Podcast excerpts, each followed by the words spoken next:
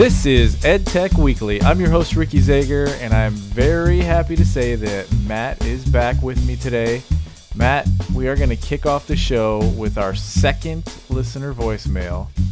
And I thought it was important for you to be here to respond for reasons you'll find out in a moment. Are you ready to listen to it? Mm-hmm. All right, let's do it. Hi, EdTech Weekly. This is your loyal listener, Meredith, calling you back. Um, sorry I took a few weeks off around the holidays. I had myself a second baby and just had too much going on to be listening, but I am catching up now in the new year and really enjoying the content. Matt was quite funny this week, which is maybe a first. but um, keep it up and we'll talk to you soon. Okay, Matt. So, do you have an official response for this caller? Meredith, I value your opinion, and I hope one day we meet each other once more and we can discuss things further. Um, these are hurt, these these are hurtful notes. Awfully big fine. of you, Matt. Uh, I like that. She did say you were funny though, so that's good. Yeah, well, The context was- maybe not so much, but it was a backhanded compliment at best. we're just happy that we have a listener that calls in. And if anybody wants to call into the show, 305-92 Tech 2. 305-92 TECH2. We will play your voicemail, and I think Matt's offer probably still stands that he'll sing some sort of a jingle for you. So we will solicit advertising, and we'll play it. Just give us a call. We'll do it. We are not ashamed to admit it. Come at me. Yeah, exactly. All right, Matt. Well, let's get into our first story. NPR reports how limited internet access can subtract from kids' education.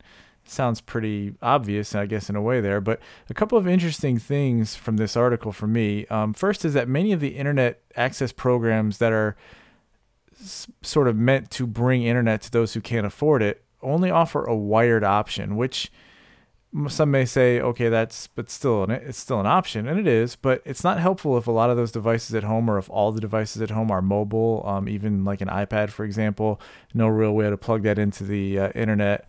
Um, for some of us, obviously, I think you know, oh well, just get a wireless router, and but you know that does require money, which obviously these people are struggling with, and also it does require some degree of technology to set up. Um, I'm not going to give myself too many kudos that I was able to do it myself, Matt, but it is not the easiest thing for somebody who's not at all tech savvy or doesn't understand the internet or technology at all. Would you agree? No, absolutely. Okay. Well, that makes me feel a little bit better about myself. So, another thing about this about around 10% of the families below that poverty line have no internet access at all at home. And then another 8% on top of that have only dial up access. So, you know, the bottom 18% there is looking at either not having internet or only having dial up, which really, I mean, I remember dial up and it was not a fun time. I'm sure it's better than it used to be, but it's still not great. And so, about a third of those total families below the poverty poverty line also only have mobile access. And I thought the whole article did a really good job highlighting these factors and talk about how equal access really isn't that equal for lower income families. Something to definitely check out. Another thing I thought was interesting was they mentioned talking about how actively searching and learning for things on your own, as we are all sort of want to do on the internet from time to time, is a lot more difficult on a mobile device. And I'm going to agree with that statement based on how I do this because I rarely find myself following, you know, step after step to learn things on my mobile device because it gets kind of be a pain. I'd like to have multiple tabs open and on the on a mobile device it's just not as easy, especially on a cell phone. So, I think you maybe do miss out a lot on that I want to learn something and how do I get there? And if all you have is a mobile device, I think you're sort of taking that away from those uh, students as well who don't have, you know, a computer to get on the internet with. Matt, do you have thoughts on this article? Um, yeah, it actually reminds me of an article that was done um, a couple of years ago by NPR uh, talking about Oklahoma and their VPK, VPK program. And essentially, the whole idea was um, they didn't want to give away free VPK. And they asked a bunch of business leaders in the areas, what, what what's the, kind of the biggest thing that you guys need um, to have happen to build in a better workforce um, for you? And they all advocated for free VPK by getting people educated at an earlier age and then giving them better access to educational tools, they were able to create a better and smarter workforce that was able to help, you know, work with them in the industries that they were um, in. You know, oil being huge out in Oklahoma had a lot to do with mathematics and stuff like that. Interesting. So I guess what you're saying there sort of is, you know, we're just at this point we're not really doing enough in terms of internet access. We need to be doing more to sort of bring internet access to as many people as we possibly can. Yeah, I think once businesses sort of start having a larger voice in the game, um, right now everybody kind of takes internet access you know for granted. Everybody does have access. You know i know that there are people that don't have access at home but there's a lot of access that comes from phones and stuff like that. But there really is a disparity between um, someone who's grown up only using a mobile device and someone who's used a desktop before and how they can perform in business. Once we start seeing the after effects of that after the next 10 unfortunately 10 to probably 15 years then we're probably going to see a lot more involvement with business getting involved in saying we need to do this. Because right now there's a pushback against the government rolling a lot of this out because we have some of the bigger companies verizon comcast that are saying oh well uh, let's let's hold off and let's let's offer really really limited programs. Sort of like what they mentioned in the article where you know you can only get the assistance if the residence hasn't had internet access for several months. That seems like a pretty crazy idea that it's not necessarily even about who's living there. Yeah, and I, am pretty sure in this area, if I remember correctly, and I'm, I do not want to be on record officially saying this, but I think the internet access thing in, in our county has to, if you've had internet before, even if you no longer do, you can't get it in the same name or at the same residence for that deal. So it's there's a lot of little loopholes in there that just kind of shut access out for people. And I think it's an interesting point that you bring up about mobile and how it works in the workforce because I'm wondering at some point is that going to change to where tools and work tools are more mobile and then those people will be in there? Or is that going to be something that they're left behind on as well? So we'll have to wait and see how that bears itself out. Well can i interject one thing? I know that you we, may of course. Okay. I worked in an office where we had a lot of people who have only had internet access on their mobile devices and then coming into an office and using a computer they had a whole different style um, for how they surf the internet, how they reacted, and you know, using shorthand for everything. If you've only worked on a mobile device and you've only ever written SMS, you know, text messages, or your emails from a mobile device, you have a very different diction, a very different point of view that you're trying to communicate from. Um, it, it's it's already out there. I, th- I think it's probably just going to end up getting worse and worse. I, I, I really think that we as a society and as business leaders need to start pushing people and businesses to start giving better rates um, when it comes to online access and in some cases shelling out the money to bring bring the access and put in the infrastructure. Yeah and I, and I think where i was coming from with that is just saying if it continues to go this way you know, maybe it's going to have to be the other way around where the businesses are going to have to adapt to a more mobile infrastructure and, and that type of work. I'm not saying that sounds like a fun environment for us, but a lot of times that's not necessarily our our best interest, but how we grew up and what we're used to using is what happens. So it'll be interesting to see how that goes. Our next story, Matt, eSchool News explains how your infrastructure should look before your next tech rollout. So before you bring out the next new thing you're doing with tech, you should have your infrastructure set up and they've they've listed some pretty basic things that you should look at before you roll out tech. And I think they you know list some things that they think are, are sort of necessary so that you can really reap the benefits of an ed tech rollout. It includes things like a solid, well-designed network, a fast and stable wireless network on campus, a fast internet connection, a robust LMS or learning management system, reliable and suitable devices, and a friendly, supportive, and efficient IT department. Now, some of this feels like to me like, you know, oh yeah, of course, if we had enough money to do all this stuff, we'd have the best of all that. Um, but I think it is a good list to just take a look at, whether it's annually or another way, if you're, you know, um, either the head of a district or a school and working with IT, just to sort of see, hey, can we improve a little bit in some of these ways? Um, the thing that jumped out to me the most, Matt, was this friendly, supportive, and efficient IT department. I kind of think it's funny, but then I also think like, hey, you know, this is the thing that you could work on without a whole lot of money. You know what I mean? This is something that you could help build out without necessarily, you know, spending millions of dollars for this new sort of physical infrastructure. This could be more of a policies to sort of have that support be a little bit more efficient maybe. I don't know. Oh, I, I agree with you. Although I will say that number six makes me think that the writer at one time called an IT person in her school or his or her school and then asked for help, and it turned out the computer wasn't plugged in. Um, yeah. Like it, it really does read like that. But I, I think that a lot of these points are spot on. I mean, you know, you you could go a little bit further with the IT people and say that you expect all of that dedication to education and learning across the whole across the board, and I think you'd be absolutely correct. Um, but it did make me think of something funny. You know, I used to work on cars. If a car is reliable and cheap, it isn't fast. If a car is cheap and fast, it isn't reliable. And if a car is fast and reliable, it isn't cheap. So I, I think there's a lot to sort of glean from this list. Um, but it's always good to strive for the stars. That's the that's is that the, the old car salesman in you coming out? Is that how no, you no, is this that how you used to- scored? This is when Is I used to modify cars. It sounds like that's how you'd score the big sale. Listen, if it's fast and reliable, it's going to cost money. Yeah, you But uh, your really your point is demographic. yeah, exactly. Your point is well taken, though. Um, it's hard to make all of those things work, especially when budgets are a problem. Um, and I agree with you on the uh, IT department thing. And it does seem like somebody just, you know, a lot of times communication between people who aren't very well versed with uh, electronics in general and then those people in the IT department, the communication is not always good. There's sort of a, um, you know, I, I feel like when I the district I worked for, I really felt like there was sort of disdain between the IT department and the educational technology department, and just didn't seem to work well together.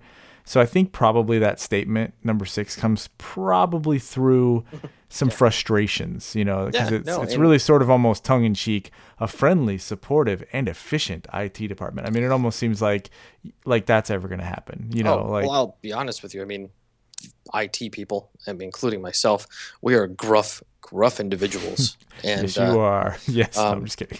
you know, it's I don't know. It, it's really difficult because you know, in another part of this article, she talks about, oh, well, you know, I don't think the IT people should be the ones that dictate the type of programs that are being used, and I think that that that might actually also feed into why number six is kind of important.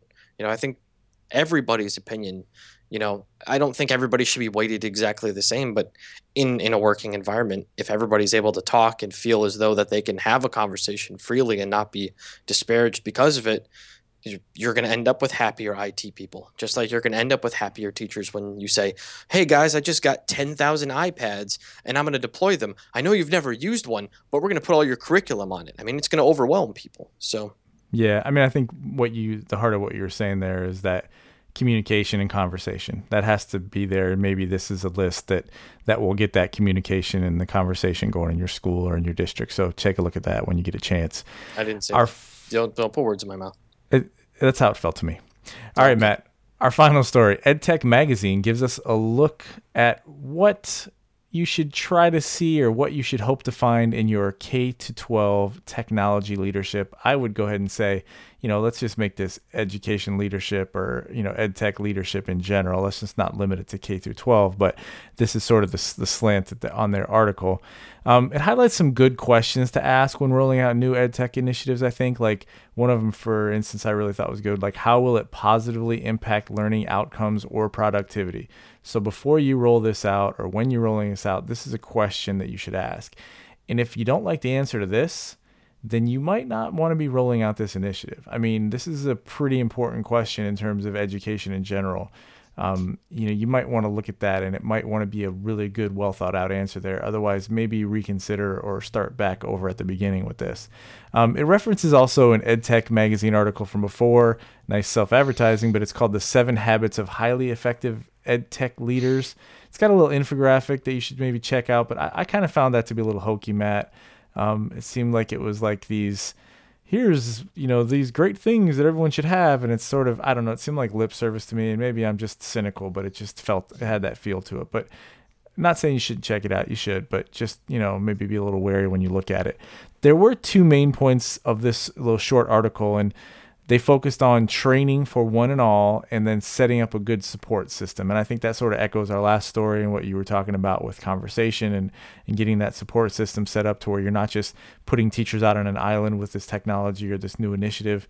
Um, to me this is where we really need to be getting what I was advocating for, um, which are ed tech coaches, and they need to be in schools and they need to be visible and they need to be actively in classrooms co-teaching with with with teachers and helping them with ed tech pedagogy, um, helping them utilize these tools as effectively as they possibly can. I mean, if you come at it from that perspective where you were talking about before, where you're not just throwing people under, there's training, you know, they're ready for this and they have support. Most importantly, they have support once school gets going. And I think that's really where, you know, if you're in a district and you have the ability to make a change and try to get some ed tech coaches in there, the same way that people have math coaches or reading coaches um, that sort of help coordinate with that department. That's that's what should be happening, in my opinion. And I know that's I'll get off my soapbox now, but um, you think there's any key area based on this article or those seven habits, Matt, that you know leaders should have, or anything that interested you in particular? Yeah, number seven because I really like pinching myself. Um, I kind of agree with you. The infographics a little hokey, but I think that the kernel of it actually stands pretty true. Um, but I think you could probably say that about just about anything. There are seven good habits that you could use for anything. If they only had three more, we could have a BuzzFeed article. Yeah, I mean, uh, like number four, they share, share, and then share some more. I mean, yeah, it's like okay. Yeah. I mean, I get it. You're making a point here, but it's just, it's you know, it's not necessarily something that I would I would show to a teacher and expect them to go, "Oh yes, this is awesome." You know, they're gonna, oh, some people God. are going to go, "Why am I looking at this? It's really silly." They but look at again, it and then all of a sudden stare right through you and say, "I can see the teaching matrix now." yes, exactly. They have Neo right there helping them with yeah. the with the teaching, and they're so much better at it. But at the end of the day, I think most of those traits and, and most of these things are things that again, like we've talked about numerous times on this show. If you think about it logically, you go, yeah, no duh, that's how it should be but yet that's not how it is. So, you know, we have to have those conversations and we have to make sure that these types of things are being talked about, especially, you know, if you're somebody who hires an ed tech leader of, of, of sorts, either at the district or at your school, uh, you know, you need to be looking for some of these qualities and also, you know, make sure that they understand that training and um, you know support is the strongest thing that they offer or that they you know set up a system that offers that. Because i feel like in general these stories that we read of failures i mean this is where it starts. It all starts with what are the leaders who are rolling this stuff out? What kind of questions are they asking? What kind of things are they doing?